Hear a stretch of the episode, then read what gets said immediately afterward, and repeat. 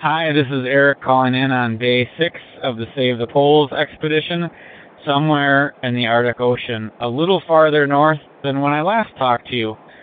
Uh, we had another good day today traveling. It's definitely not easy out here, and everything is work, and uh, cold is only a, a few minutes away. If we stop for too long, we're definitely so cold that our fingers are numb and hard to move. But for the most part, we keep moving and stay warm and oftentimes a little too warm.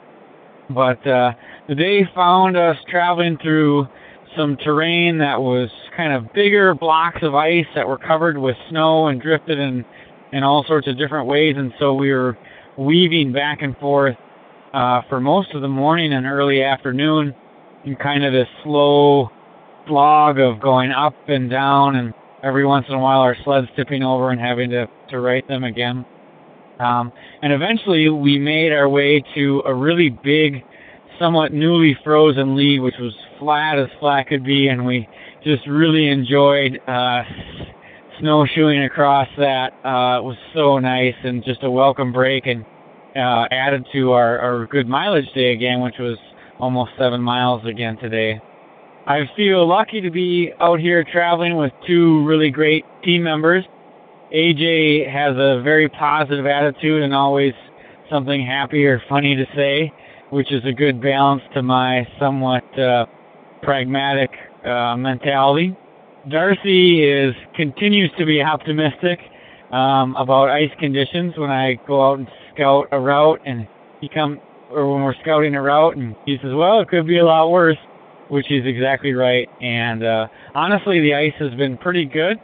We're camped right now at an area where we can see somewhat uh, towards the north, and it looks like tomorrow, at least for the first hour or so, we should have decent travel. But what we've learned in the Arctic Ocean is that conditions change very quickly. We can be kind of in a quagmire of rubbled ice and slabs, and then all of a sudden take one little small turn and be out another pan. So we'll just see what tomorrow brings when it comes. Um, kind of in in if anybody out there is interested on the Save the Poles website, there's also a climate change curriculum that you can check out. Um, middle school curriculum for um, any of you science or other teachers that are out there. It's on the global warming page.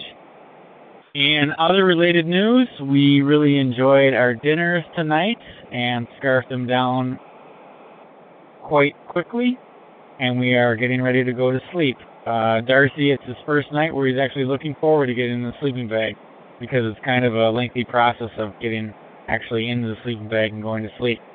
But more about that maybe some other time. Thanks for listening. Remember, it's cool to be cold.